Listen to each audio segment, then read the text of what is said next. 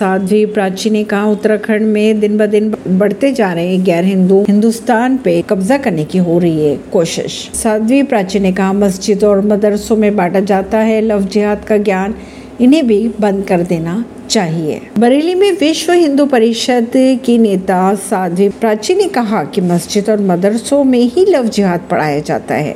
मदरसों को भी बंद करके हिंदुस्तान में अमन चैन और शांति कायम करनी चाहिए।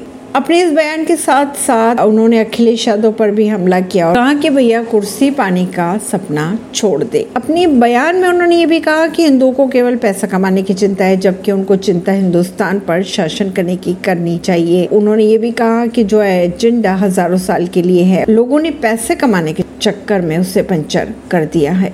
साध्वी ने उत्तराखंड में वक्फ बोर्ड का नाम लेकर सरकारी जमीनों और रेलवे की सरकारी संपत्तियों पर मजारे बनाई गई थी, उन्होंने ये भी कहा। इसीलिए उन्होंने उत्तराखंड की सरकार की तारीफ़ भी की। ऐसी खबरों को जानने के लिए जुड़े रहिए जनता सरिश्ता पॉडकास्ट से। परवीन दिल्ली से।